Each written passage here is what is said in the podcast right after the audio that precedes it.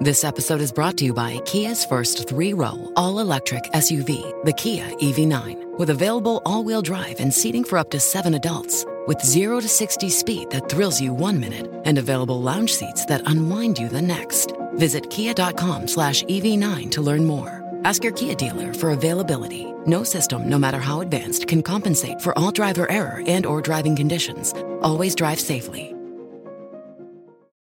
If you ask me a question, I'm never going to say, I believe that. I'm going to be like, it's possible. It's likely. Are you the hardest person to date? No, you know, it's actually like, I, I'm, I'm really fine. I'm just the hardest person to be friends with.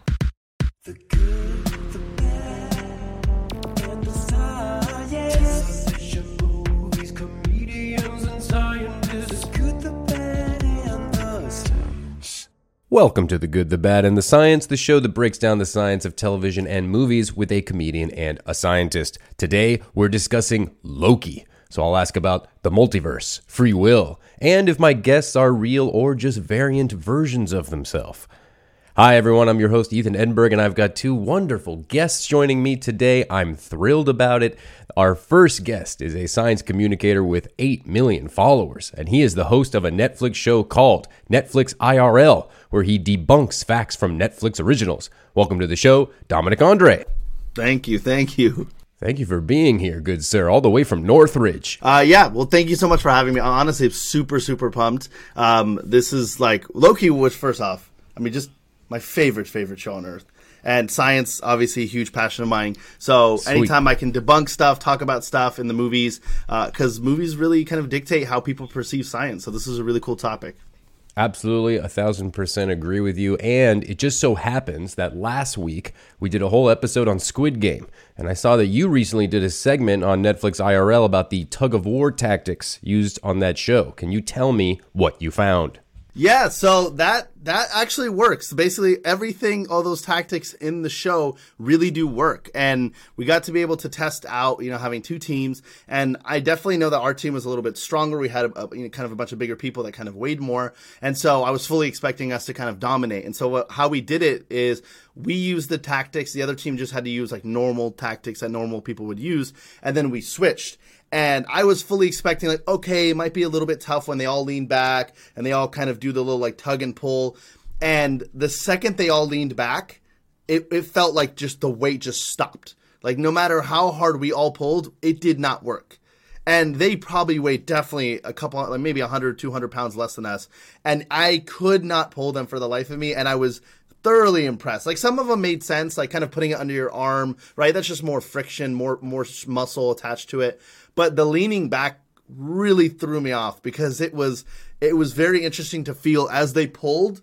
It just felt like I was pulling a wall. So it, it, it does work, and honestly, I'm very very uh, excited to like show people that. Yeah, absolutely. That's fascinating. I'm I'm glad that it actually works. And uh, and now, if you're listening and you're in a tug of war battle to the death, uh, you can know to implement that uh, that tactic. That's really cool.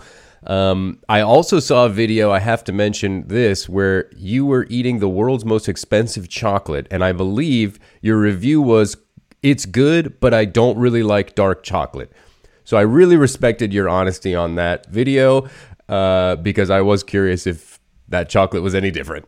I, I got hate. I got so much hate. People are like, why would you eat that if you don't like dark chocolate? I'm like, well, why wouldn't I try it? What if I did Yeah. like it? Like, and everyone was livid. They were like, you disgust me. You don't like dark chocolate, and you just you just spent. It was like five hundred dollars for like these pieces, and they were so angry at me. The thing is, it was just very bitter. Like, I mm-hmm. get it. Dark chocolate's supposed to be a little Right. bitter.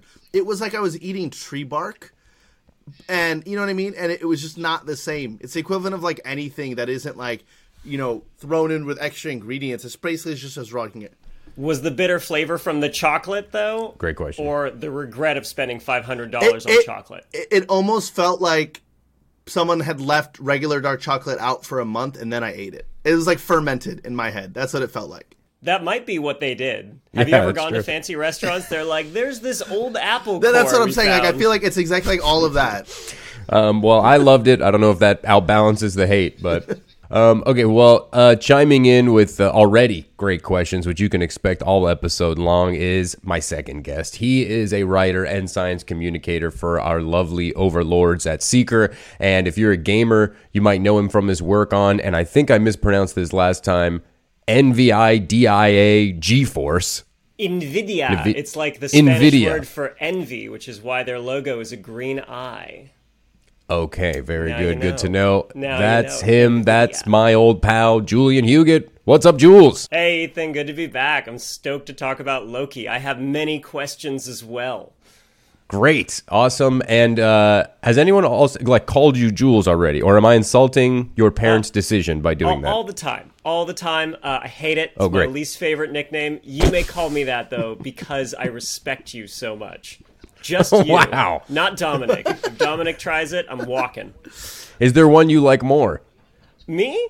Uh, uh, Julian or Jules? I mean, it's all fine so long as you say Lord in front of it. That's the only Okay. caveat. I'll try and do it really fast and soft. I'll do like a Lord Jules. yeah, there you go. Um, and I gotta ask before we get into all things Loki, since you are such a gamer boy, a have you played Cl- uh, Cuphead, which I know is like four years old at this point, but I just got into it, just started playing Cuphead, love it, and saw that there's a Netflix show they just dropped a trailer for, uh, for a, for an animated show about Cuphead.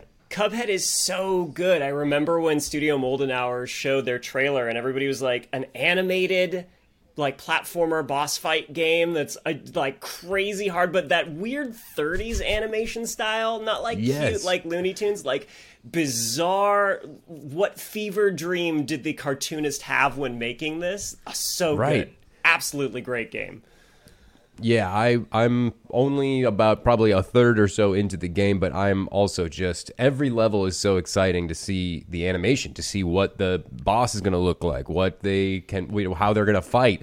Um, so anyway, I just I, I thought about you today because I was like, oh my god, I can't believe now they're making a show of it. This thing, uh, it totally deserves it. it does it's exciting thank you ethan i think about you every day I guess that's a compliment. It seems really weird. I'm gonna just leave it. I'm gonna leave it. I'm gonna let it lay.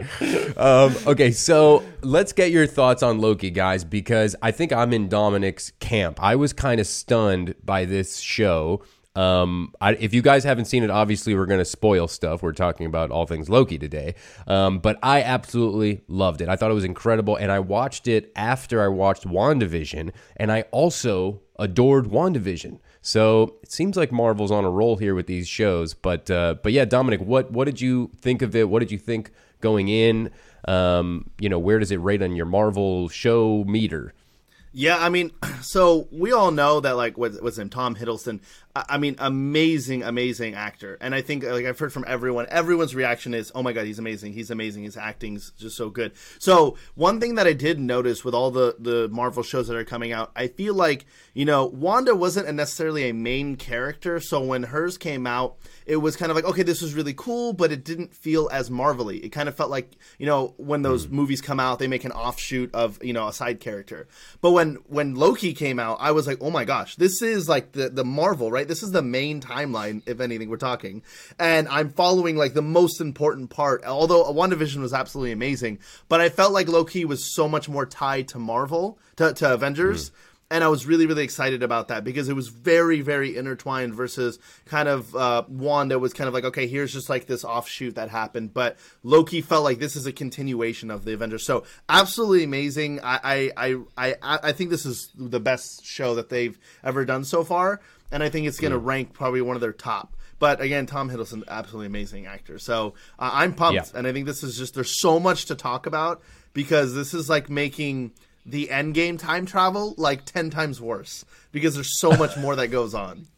Yeah, they definitely cranked up the science slash science fiction for this show big time, uh, which I really appreciated. But uh, but Julian, what did you think? I mean, I enjoyed it so much. I there's so many Marvel shows that I'll confess I'm not up to date on 100% of them. I still haven't seen Falcon Winter Soldier. Uh, but I this is definitely probably my top of the uh, Marvel show spin-offs. I do think it's funny though because Marvel had to focus on this villainous main character. It's right after the Battle of New York where he's just killed like thousands, hundreds of thousands of people, and then he has to be like the sympathetic main character. So Marvel has to be like, "Oh, he's he's just you know he's gonna regret it. It's all a big misunderstanding here." And now we can have fun with Loki. And I was like, "All right, I'm gonna set this disbelief aside and just enjoy this." But the um, multiple branching timelines concept is always one I enjoy, and I always like seeing how writers are going to tackle it and deal with the, the consequences that come from it. So it's always a good, like, just grab a bag of popcorn and enjoy yourself ride, regardless of who's in it. And then when you throw me Tom Hiddleston and Owen Wilson, of all people, to be Oh, yeah. the, the leads, it's just a great time. Yeah, so good. And you- you're so right, by the way. I've thought about this multiple times watching certain Marvel movies about how these people are murderers. Like some of our hero main characters have killed tons of people before, and we're supposed to kind of forgive them and forget about all of that stuff, which uh, I don't know, bothers me randomly. talking of WandaVision, right? Like it gets to the end of it and like the y- spoilers, but you know, this town that she's held captive for how long? Like they've been in Right. mental horrible prisons, like the worst sort of Yeah. psychological torture. And at the end everybody's just supposed to be like, "Well, you know, she had a hard time, okay, everybody? Like be nice to Wanda." I'm like, "No, I think Wanda's the bad guy here." Yeah, I know. I think we should put her in one of those glass prisons, actually, because uh, when yeah. she has a bad day, f- thousands of people suffer for God knows how long. And they had the whole song like, "Oh, it was Agatha all along." And I'm watching like the recap of what Agatha did, and I'm like, "All right, the dog killing was terrible, but then everything else, I don't think Agatha really did that much. I'm pretty sure it's all Wanda being the bad guy here." Yeah, it's a skewed perspective for sure. Um, and I also I have to mention, and this is I know not science related, but I think my favorite part of Loki was alligator Loki. Oh, I don't know how you guys felt Oh, about that. we're, that we're made gonna me talk laugh. about that. We're gonna talk about that. Oh, he's Okay, got good. notes. I got notes. I would love to hear any notes on that because that consistently made me laugh. Almost every shot of alligator Loki, I absolutely loved. Yeah, it, it was good. I mean, I bought I bought an NFT of it. I, I was Oh, really? fun- Yeah, I've been collecting like all the Disney and Marvel NFTs, and I bought the alligator NFT. I bought it for like I think eighty bucks, and it's now eight hundred. So I'm like, all right. This guy Whoa. owns Alligator Loki. We are Yeah. talking to You're the this, blockchain certified the- owner of Alligator Yes. Loki. They jipped I me mean- off. They made they made six thousand of them, and I, everyone has to buy just the same one. But I was like, Uh-huh. it's worth it. Hey, still to me, you are the perfect guest for this podcast. You have an alligator Loki NFT. Exactly. I mean, if that's not geekdom, I don't know what is. That seems really smart. Um, okay, so the main thing, which we already kind of touched on, is the multiverse, right? I mean, the Marvel multiverse. This has been mentioned in several Marvel movies. I think it's also synonymous with the quantum theory that there's multiple timelines and that we're living in the sacred timeline. Am I am I talking Yeah. loco? No, it's it's No, it's it's going to be The confusing. pronounced low-key. low. Sorry, am I talking Loki? Yes, you are. Yes, you, you are correct. Okay, okay, cool, cool, cool. Yeah. It's funny because um, this is one of those. It's a trope of sci-fi, uh, but it's something that is hotly debated among quantum physicists, and the answer, the problem all comes from uh, just the quantum weirdness of the universe and how we interpret it. Right? Like you've probably heard of the Schrodinger's cat thought experiment. You put a cat in a box. There's a 50-50 chance that some radioactive particle will decay and trigger something that poisons this cat. So the cat exists in superposition, right? The particle is in superposition because it is both decayed and not decayed until you open the box and then you'll find out if the cat's alive or dead. But that's what's known as the Copenhagen interpretation of quantum mechanics, where when you observe something, you have an impact on what happens. Your observation changes the outcome and it's called an interpretation because we have to figure out okay like w- this seems to be what happens why does it happen that way? And what a lot of people landed on was like well we observing it we are we affect the quantum system in some way. But in the 50s or 60s another he was a student i think he was a grad student and hugh everett said what if our observation isn't what changes the outcome? What if all outcomes happen? All probabilities continue to exist but they branch off into many different worlds. So this is hmm. called the many worlds interpretation of quantum mechanics, as opposed to multiverse that can be kind of like a splitting hairs, but multiple universes can technically be a different concept. But the hmm. many worlds interpretation is every timeline continues onto infinity for every single different quantum outcome that there can be. And this is why it's this fodder for science fiction that's so great, but also we'd have no way of knowing. How do you test it? So it's just, you know, what what side do you want to pick? Copenhagen interpretation, many worlds interpretation. All right, we're going to take a quick break and we'll be right back.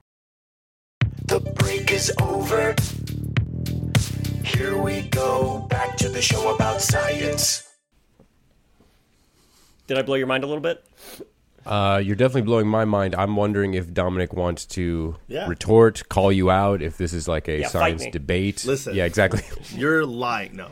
Uh, um, no, I mean, here's the problem. I mean, for people listening, and, and like I said, I, I like to explain things really simply. Qu- quantum theory, and just in, in general, what these uh, physicists are doing are trying to understand things at a subatomic level to basically say, okay, if we understand how things are happening at a subatomic level, then we can understand everything else. It's the foundation for everything.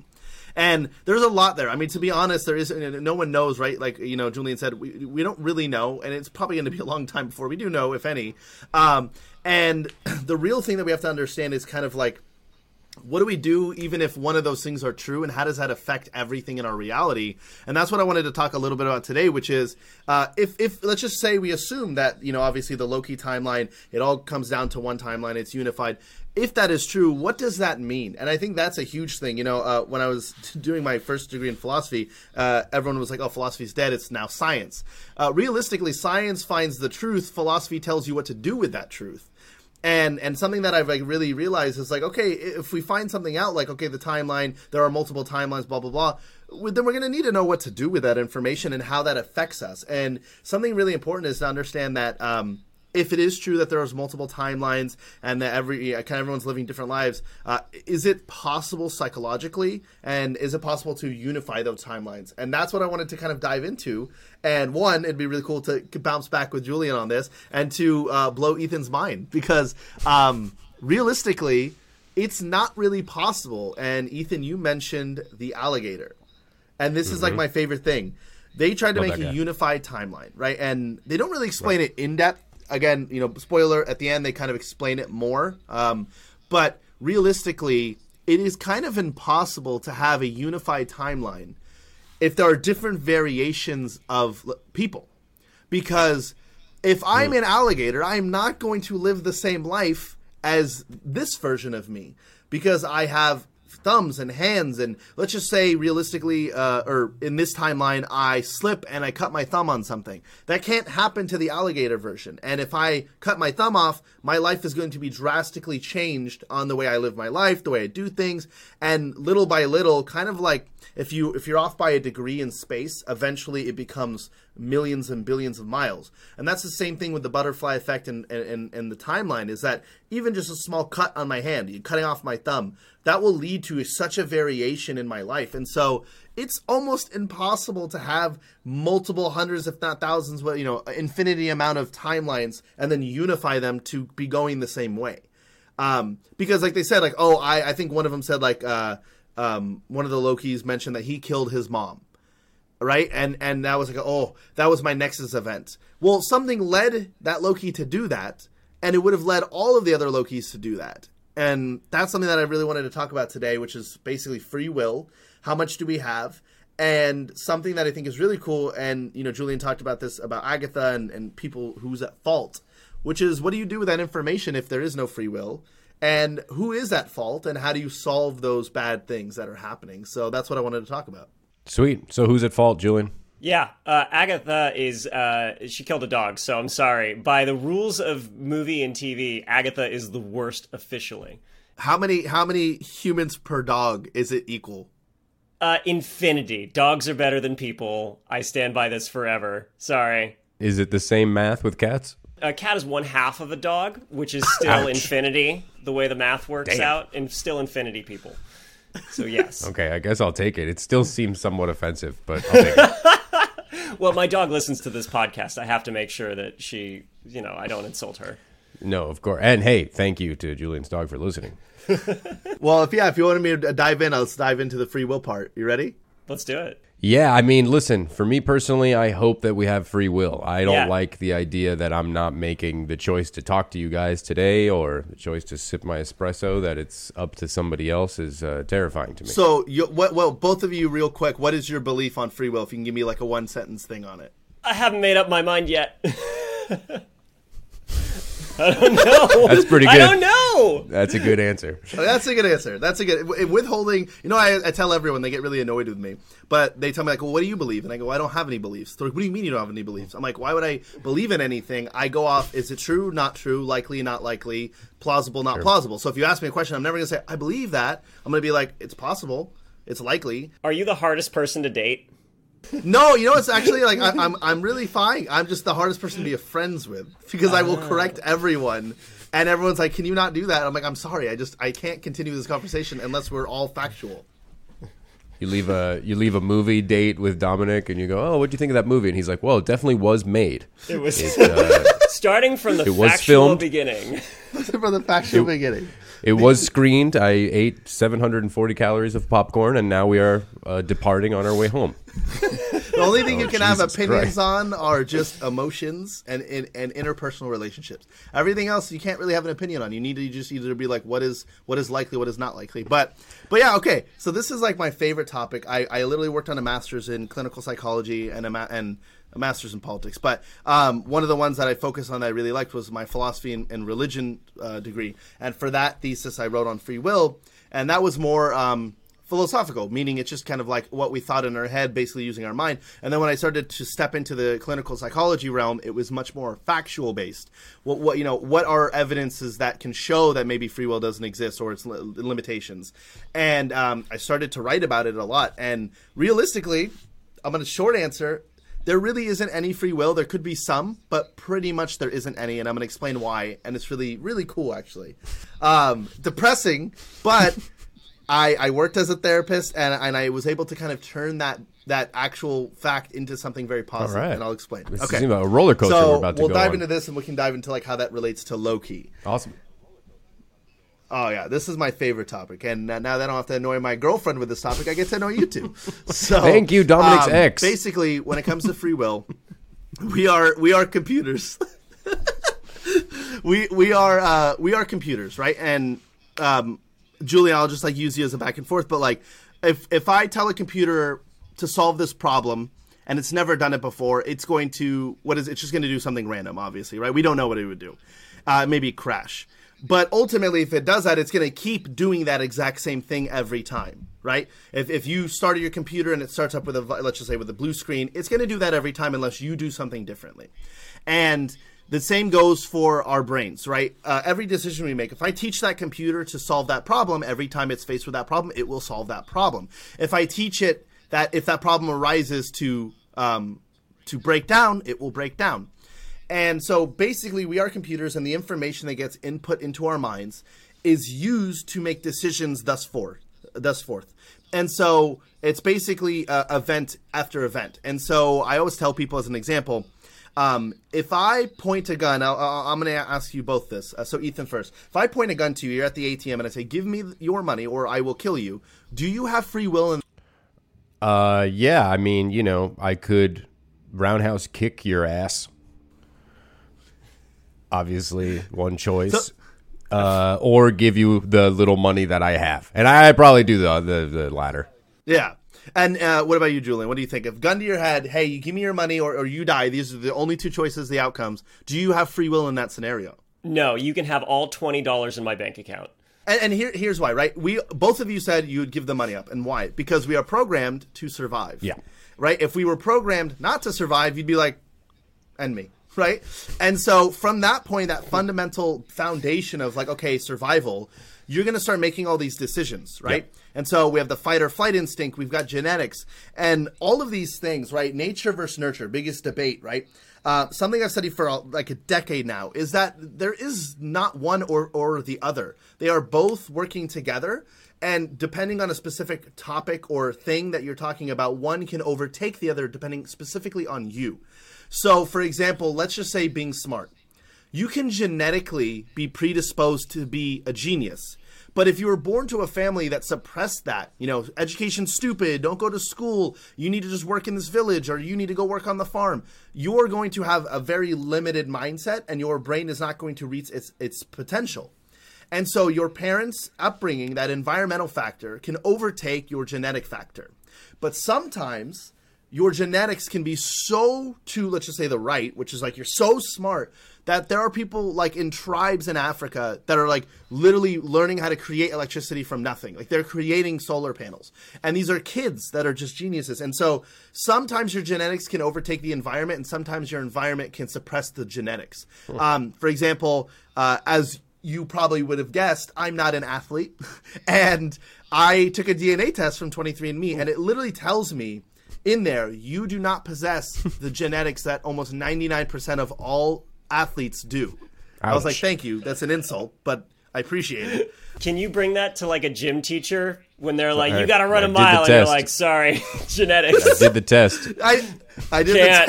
the test, and it's true. So so it, it said on the study that like nine, almost all, almost all athletes in the Olympics have this genetic. Now it only makes about a two to three percent difference on time, weightlifting, but when it comes to uh, qualifying for the Olympics, that's huge. And so when they did this test, literally almost all of them have it. And so if I was born with those genetics and I was born to a family that happened to like sports, I'm going to most likely end up in that path of being in sports. And because of my genetics, I most likely would end up playing in the Olympics or let's just say the NFL or the NBA. And so, realistically, we get put in these positions of environment, and for 18 years, we don't really have free will. Like we would, we would both admit, all of us would admit here that a baby doesn't really have free will. It's not consciously making any decisions. Yeah. Stupid baby. Yeah, babies are schmucks. Yeah, it's going to use that information to make a decision. And so um, there was a, a psychological experiment, uh, very unethical, but they exposed a child to a cotton ball, and every time they'd show them the cotton ball, they would honk like the, the big air horn, scare the hell out of the baby. And it got to the point where the baby would see like a bunny, and since it was kind of similar in look, it would just start freaking out. And so it learns something at such a young age and it applies it over time. And eventually, like, you know, it, it could have to need therapy later on in life because of those issues. So every decision you make today, tomorrow, and the next day was based off the hundreds of thousands of events that have happened to you in the past. So, for example, when I asked people that gun question, some of them were like, "Well, I would just turn around, I'd punch him." I'm like, "Wait, why would you do that?" Like, "Oh, well, I was trained in, in martial arts." I'm like, "Okay, why were you trained in martial arts?" Well, my dad at a young age put me in martial arts. I'm like, "Oh, well, why did he do that?" Well, his dad, you know, got in a fight one day, and that led him. So it's always an event that leads someone to make a decision. No one just randomly makes a decision for no reason ever hmm. You know the the way you look the way you the way you feel every single thing applies to how you're going to move forward. And that is ultimately why we don't really have that free will because we aren't affecting our environment and we cannot affect our genetics. And those are the two things that determine who we are and the decisions we make. And those environmental factors you know lead people to do things. I mean you've heard every single billionaire millionaire athlete tell you some sob story or some thing that led them to become a millionaire. That event if it didn't happen would most likely have led to them not being where they are. Meaning they did not do anything. That event was the cause of all of it. And that applies to pretty much every single thing we do in life. And that is in short why we it's not even short but in short All why right. we don't really have that free will. And i'd love to ask answer questions. Yeah, I've got a question for you. So you have the scenario where you're, you know, mugging me at an ATM, and I'm I'm handing over my meager life saving, savings in order to live because that's my my driving, uh, my guiding star is not dying. Uh, let's say the decision though wasn't based on. Uh, you know, you, you die if you don't hand over this money. What if the decision is based on something random? You come up to me and you say, I have a quarter. I'm going to flip it, heads or tails. You choose which, and if you're wrong, you die. I have to make the decision between heads or Uh, no country for old men yeah. Now scenario. I have to make the decision between heads or tails. I it's not like my father, you know, put me in a class to guess coin flips correctly as a child, or like I'm I'm genetically predisposed to pick one or the other. Right? As far as I know, there's no gene doing that. So what's your answer there in my choice when I pick heads or tails? Because it's literally a 50-50 chance which one I pick. Is it determinist, deterministic which one I'm going to say? Yeah, yeah. Yeah, put that in your pipe and smoke it. Well, that's a great question, and scientists actually did this. They actually had people. Um, they gave them two buttons, and they called them A or B, and they said, "Hey, at, at any point when you think which one you want to click, immediately click it." Before they even thought about it, the scientists were able to see with a, with a certain level of accuracy, because you know instruments here, we're trying to improve them. They were able to tell which one a statistically higher chance that they were going to pick before they knew they were going to pick it. And that's because your subconscious is making that decision and you don't have control over that, right? And for example, I would bet that if we were to go to every human and ask them, like if we were somehow be able to look in the, in the past and see how many times they've he- said heads or tails, especially if there was some sort of event that happened, there could have been this diver- diverting path where they pick heads more often and they pick tails more often. And that is true because from a like a uh, uh, neuroscience level, there are certain things that make you want to say certain things. You don't know that. Right? If you've played rock, paper, scissors, I guarantee you there's certain ones that you've done far more often than other ones for the first try. And, and I know that. I pick usually, uh, I've noticed I pick rock and scissors a lot more first try. And it's something that happened when I was younger, and I noticed that I would start to do it, and Good it just s- something. And so, one, yeah, you are going to pick something potentially that you subconsciously are just going to pick. You don't have control over. And two, it's not really free will because the coin is now deciding. That is the event that is deciding what's happening, not you. And so, in that sense, it's kind of like, well, what happens if the star explodes? Well, yeah, it's not. It's not in my control. That's why we don't want to say like ultimately there's zero zero free will. Potentially, you can make choices. But if I threw you in jail and be like, well, you you can't complain. You've got free will. You could choose to pee on the floor or stand there. It's like just because I have choice doesn't mean it's free. The, the something in philosophy that we hmm. debated a lot is how do we really determine free will? If someone's pointing a gun to my head, it's not a free choice. I'm picking the most logical point based on my genetics, which is I'd like to survive. And so the question is, is like how much now this is my favorite part and how you kind of relate it to the world. A gun to your head states, okay, well, I don't want to obviously die, so I'm going to give up my money. And it wasn't my choice. You know, people would say, why'd you give up your money? You could have not. It's like, what are you talking about? I would have to give up my money. The other choice is die. Mm-hmm. And and ultimately, I tell people, okay, okay, I know that's death, but let's take it back a bit. What if I said, if you don't give me your money, I know where you live, and I will I will harass you the rest of your life. You're gonna be like, I- I'm gonna give you the money. It's a hundred bucks, two hundred bucks, right? So ultimately, again, a a threat of just mental harm, no physical, is now causing you to do something you don't want to do. Meaning mm-hmm. now we'll relate that to society. Hey, Ethan, if you get that car, all your friends are going to make fun of you. That's now that mental harm where you're like, now I'm choosing not to get that car. And that's happened to me when I was growing up. All my friends would be like, I would be like, oh my God, isn't that car sick? They're like, oh my God, it's so ugly. And I'm like, oh, I know, right? It's so, such an ugly car. And I was like, oh, I don't want to get that car now because I'm pressured by society and my friends that like, oh, like, I, that's a stupid car. Maybe I, I'm not seeing it or I don't want to be made fun of. And so that is happening to all of us at every decision we make in life. We're thinking about all the consequences that would happen. But imagine you were in a bubble, right? There was no consequences for any decision you'd make. You would make completely different decisions. And so if I change your environment, I can change everything about you. And if I can do that, then it means you're not making any free decisions. Your environment is just shaping you, kind of like a computer. We shape that computer to do something. So you're saying that because I care too much what people think, and I that's why I ended up in a brown Kia Forte. Ah, you got a Kia well, okay, let's actually. I want. I want to. I want to break that down. no. This is perfect. Why? Why did you pick that? I don't know. I uh, I really don't know. I mean, this is the perfect example of no free will. The car just I was magnetized to the car. Uh, I just thought it was a good, affordable, reliable. Okay, affordable. car. Right. First word, affordable. That right there, Yep. like shrinks down your ability to pick. Right. You're like, hey, there's, Sure. uh, you know, 500 different cars. Well, let's shrink it down to affordability. And then it's like, okay, well, then why aren't you making more? And then you break that down, and then it leads to these, well, you know, I didn't get this job, or I got fired, or I got hurt, I got injured, or you know, I, I mm-hmm. like this job. My this is the only thing I really do like to do, and that's all in, in environmental, right? Like that's all mm. genetic and environmental. So you, that's a perfect example where someone says like, oh, but I, I did this and I freely chose, and you track it down to this like I love deep this. decision. So, Dominic, eh, for my parents that might be listening, can you just say that again as it relates to me? Like, the reason I'm not making more money is because of the environment. It had nothing to do with me. I it was I did everything that I possibly could. I, uh, this this is a great great example. Thank you. It it is true, right? It is really true. People tell me, and I, I hate this argument when they say, "Well, I work hard, that's why I make money." I said, "Great." Uh, my my parents own a construction company. One, uh, many of those workers work 18 hour days, 12 hour days, whatever it might be. We don't do this, but let's just say they did. Are they? And many people do. We know that there are tons of workers out there, laborers working that. Are are they not working hard?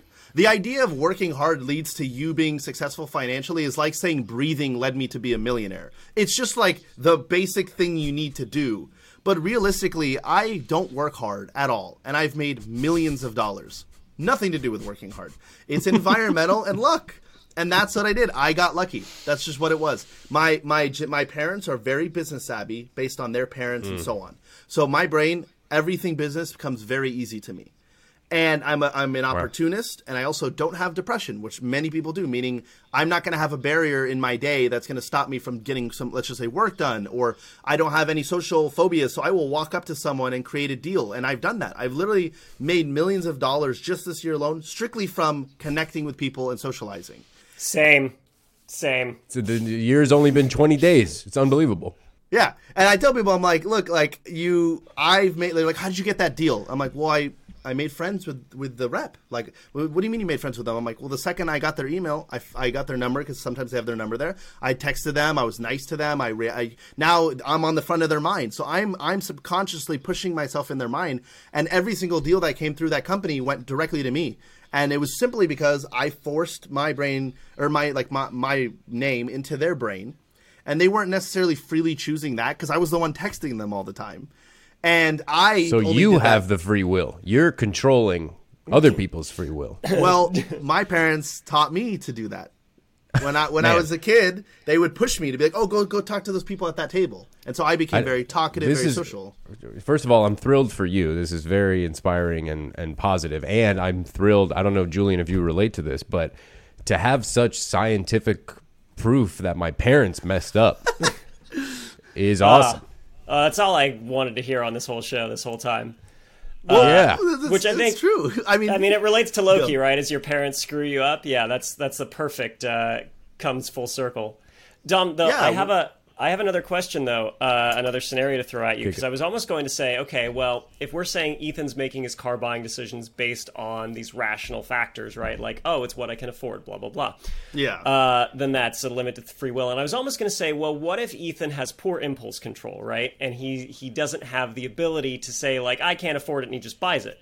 And then I realized that's more an argument against free will. And the counter to that is if you aren't the kind of person with poor impulse control, so you don't have a disorder like ADHD or something like that, where your brain, your frontal cortex, you know, can actually make decisions and rationalize and stuff like that, isn't that more evidence that free will exists because of the fact that there are people out there with poor impulse control that just do whatever comes into their brain and many many people do not have that issue and can make choices based on decision uh, based on information available to them So, so that would just be the, the computer basically saying, "Hey, this computer is going to be more chaotic," and it's programmed into their genetics to be more chaotic. But that's still programmed. They're not making that decision free will, right? Something it's called hard determinism. The idea that like um, neurons don't just appear in your brain in a certain order. Neurons and serotonin levels don't just appear, right? They are there at a certain level. And if I put you in any environment, you're going to make those irrational decisions. But those irrational decisions similar to chaos theory. If you don't know chaos theory, uh, Julian, you probably do, but chaos theory is just a scientific uh, theory that everything may seem sporadic and radical and random, but in reality, there's still an underlying pattern. You know what I mean? Like I, I tell people all the time, we, we may always forget that Thanos' whole family and basically planet died. And people are like, "Oh my god, he's so he's so bad." It's like, but do you understand how traumatic that is? All right, we're going to take a quick break and we'll be right back. The break is over. Here we go, back to the show about science. Like it's like if, if someone killed your family and then you went and tried to kill theirs and people are like, "Wow, he's a psycho." It's like, "Really? Are you?" Or is that like a, a reasonable response for someone to get that angry? Yeah, there are certain people who would do it versus not, but it's a reasonable response. And so we always work in rationale. That's why we never have bad guys that are like just so crazy that just like there's no explanation. Even the Joker had explanations as to why he was the way he was. Right. And, It's and all about the music that's being played. That's what tells you if they're actually evil or not. You have evil gotta music cues. while you see Thanos, it's different. But Wanda's music is she's a hero. I mean, did you ever feel bad for division. Thanos? Well, division Uh, no, not He's like, really. No. Like I saw it as like his family died. Like, I, granted, what he was doing is wrong. It doesn't justify it. You know, just like if someone kills your family, killing theirs is not justified, but it's at least understandable. You're like, okay, I get where they're coming from. Meaning, they're not making such an irrational decision that you're like, that doesn't even make sense. You're like, it makes sense. I wouldn't do it. it I don't think it's mm-hmm. right, but it, it's not like, oh yeah, that guy just like murders people for no reason at all. It's never like that. There's always a backstory for a He reason. could have snapped his fingers and made twice as many resources, though. I've said that for so long. I've said that for so long. I was Why like, was murder the answer? I, mean, Yeah, he had a choice there, right? Nobody's stopping him from making more stuff. He just went with murdering everybody. Why did no one That in the Marvel uh, pantheon say that? That wasn't a note. they didn't get no- that note. Nobody brought it up once. Dominic, though, this I kind of want to bring these two ideas together, though, of the multiverse and free will, and ask you then: Do you think that everything's predetermined? That we live in a deterministic universe where, because you have no free will, if you can see the beginning point, you can logically see the end point of any scenario? Yeah, I mean, uh, uh, for example, let's just say there is one unified timeline, and I was able to see into the future, and I saw that Ethan won the lottery in ten years. Could he change that? And if he could, one in, in Thanos in, in the Loki universe, right? He would be pruned. Be basically go back. So realistically, one in, in that universe, in that in, in the Loki you know universe, there is no free will because he's literally killing off anyone who doesn't do exactly what they want him to they want to do. So you can't blame Loki because even when he tries to do something good in probably many of the universes, he gets killed off, he gets taken out, and they get reset. So we can't blame any of these people because the person who's really making decisions is the um what is it called the uh the guy at the end yeah the TVA. And so that's who's really making the decisions specifically in this universe, meaning we can't look at Loki like, wow, what a horrible person. There are probably many universes where he tried to be a good person and they're like, nope, bad, you need to be a bad person. And that's something he discovers, and that's something he gets upset about. He's like, "So I'm just here to just keep doing bad things." And realistically, just like in real life and in mental health, if I was born with severe mental issues, is it my fault? Is it my fault that I have depression? Is it my fault that I'm I'm poor because I can't get out of bed? No, you wouldn't blame that person. You would be like, I do. That, "That's something." It's easier for me to just cast blame and say, you know, it's your fault or it's somebody's fault. It's it's easier. It's neater. It's my fault for buying such a comfy bed. It's so hard to get out of. You know, Mm-hmm. you go back in time, and I was like, I gotta get the comfiest bed, and then today I'm like, I don't need to make a million dollars this year. I'm asleep. I'm Like- comfortable. Dominic's like- bed, by the way, atrocious. It's a bed of nails. He gets up immediately. but but like think of this really cool thought. Uh, in in English, if you if you broke your arm, how would you say it, Ethan? If I broke my arm, Yeah, how would you tell someone? I go, uh, hey, I broke my arm. Yeah. Sucks. I broke my arm. In Spanish, you would say my arm broke. So in Rompio English, la, la brasa, right? someone someone would look at you and be like, well, "I don't get it." Like in Spanish, if you tried to say it that way, it sounds like you took your arm and you broke it yourself, right? It's in, in, in English, it's all blame. I broke the vase versus Spanish, the vase broke. Uh, you know, I, like broke that. my arm. In Spanish, uh, you know, your arm broke. And so those little things, nuances can change how we think. So that's why in certain cultures you're going to see certain things like we in America like blame a lot more. It's your fault, it's free will, it's your decision. If you're not rich, it's your fault, you're lazy. And realistically, it's not like that. Realistically, it's just like the path you were set on. Would Steve Jobs ever invented Apple if he was born in Nebraska? No. Wow. Probably Well, would have invented actually- corn though.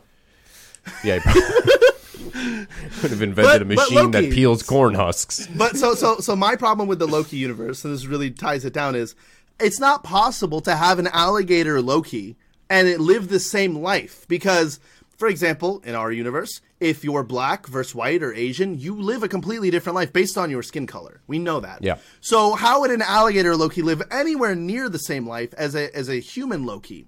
Right? The way they interact with each other would be different because he doesn't even speak English. It literally like roars, right? And so Yeah. all of those things gator. would lead to a completely different it would be impossible to do that. And so that ultimately is why I don't think this is even possible to have them unified. Every one of them would be pruned because none of it would work. And a female Loki would have a completely different life as a male. Uh, Ethan, you would be if you were born female and lived that, you would be a completely different person. Yeah, much better person. Maybe, So- No probably. doubt about it. Oh, for, for sure. I'm gonna I'm gonna jump in here because I want to talk about quantum physics and stuff again, and say that you know this used to be a question mark of like, is the universe entirely deterministic? In that, if you could make a incredibly complex equation that somehow took in every single variable of the universe into account, could you plug in you know the starting position of anything and come up with the ending position of anything? But the issue that arises thanks to our study of atoms and quantum mechanics is that no, you can't because of the Heisenberg uncertainty principle, which is this idea that you can't actually know the specific like positions, outcomes, anything of atoms because ultimately, to get even weirder, particles are all just waves and wave functions, and it's all just probabilities of what's going to happen, right? But there's no 100% guaranteed outcome of any quantum event. And if you scale that up to a macro scale, you could say, well, there's no guaranteed outcome of any macro scale event as a consequence. So, sure, alligator Loki, if you were to just cut and paste an alligator into Loki's position, it wouldn't make sense. But what if we get a quantum universe, like a divergence because of atoms mingling, you know, in the primordial stew, where eventually you get alligators inhabiting Asgard that, you know, adopt an alligator frost giant, quote unquote, to be raised as their alligator son and they can all communicate still. Maybe they can't build, you know, the beautiful temples with their little claw hands, but you still get a Norse pantheon that's entirely alligators just because of you know some some atoms did something a little different a few billion years ago. It's like the um the i- infinite monkey theorem. Right. Eventually it'll produce Shakespeare on a typewriter. And the the thing about, you know, the many worlds interpretation is it, it gets rid of the problematic question of what counts as an observation in quantum mechanics, right? Like what if a if a bug is inside the box with the cat, does the bug see, you know, the cat the atom decaying and the cat dying or whatever? Um, so many worlds just says like, well, we'll just make a new universe every single time an atom can behave in a different way. And if you think about that, I mean, think about just how many atoms there are, how much stuff there is in the universe that can happen differently. You get literally, I, I your brain can't hold the concept of how many universes that would stem from this. It would be unfathomable. Well, listen, I would love to keep discussing this, but my brain cannot hold any more uh, information. I'm pretty much spent. I'm going to go sleep uh, the rest of the day just to balance this out. but uh, you two are both extraordinary, wonderful gentlemen for joining me on the show, for discussing this stuff with me. I hope we can get together and just keep this gloves off debate going, this violent uh, conversation between the two of you uh, going maybe about Doctor Strange. I know there's a new Doctor Strange movie coming out, so maybe we could uh, relate some of this stuff to that. Uh, but if there's anything you guys want to tell people about, uh, Julian, please, you you have the floor. Uh, Ethan, it's always a pleasure to be on here. Uh, the people listening might know that we are also spooling up a, another science series, Seeker Plus. Uh, it's also going to be on the Seeker Plus YouTube channel, where these bad science episodes are going to be hosted. But the podcast version, uh, that's about forty-five minutes long, where we take the three-episode YouTube series and put it all into one episode, that's also going to be available if people want to listen to that too. So, thanks for having me on, and I hope people uh, want to check that out as well. Absolutely, yes. Please do the Jules. Make sure you write in and call him Jules. Uh, send him letters and stuff as well. Dominic, something you want to tell people about? Now's your chance. Yeah, thank you guys so much for having me. This is literally my favorite topic, and now my friends don't have to hear me rant for an hour today on it. Um, but I really appreciate it. Uh, I will be. I'm launching a podcast called Chaos Theory, where I literally discuss a bunch of random things, but ultimately they all relate somehow. So I really appreciate everyone listening in, and I can't wait to be on this again one day. Absolutely, for sure. I can't wait to be on Chaos Theory. I assume that's an invitation. I accept. and uh, yeah, just uh, again, seriously, thank you both for being on. Thank you guys for listening, and we'll see you next time. Bye bye.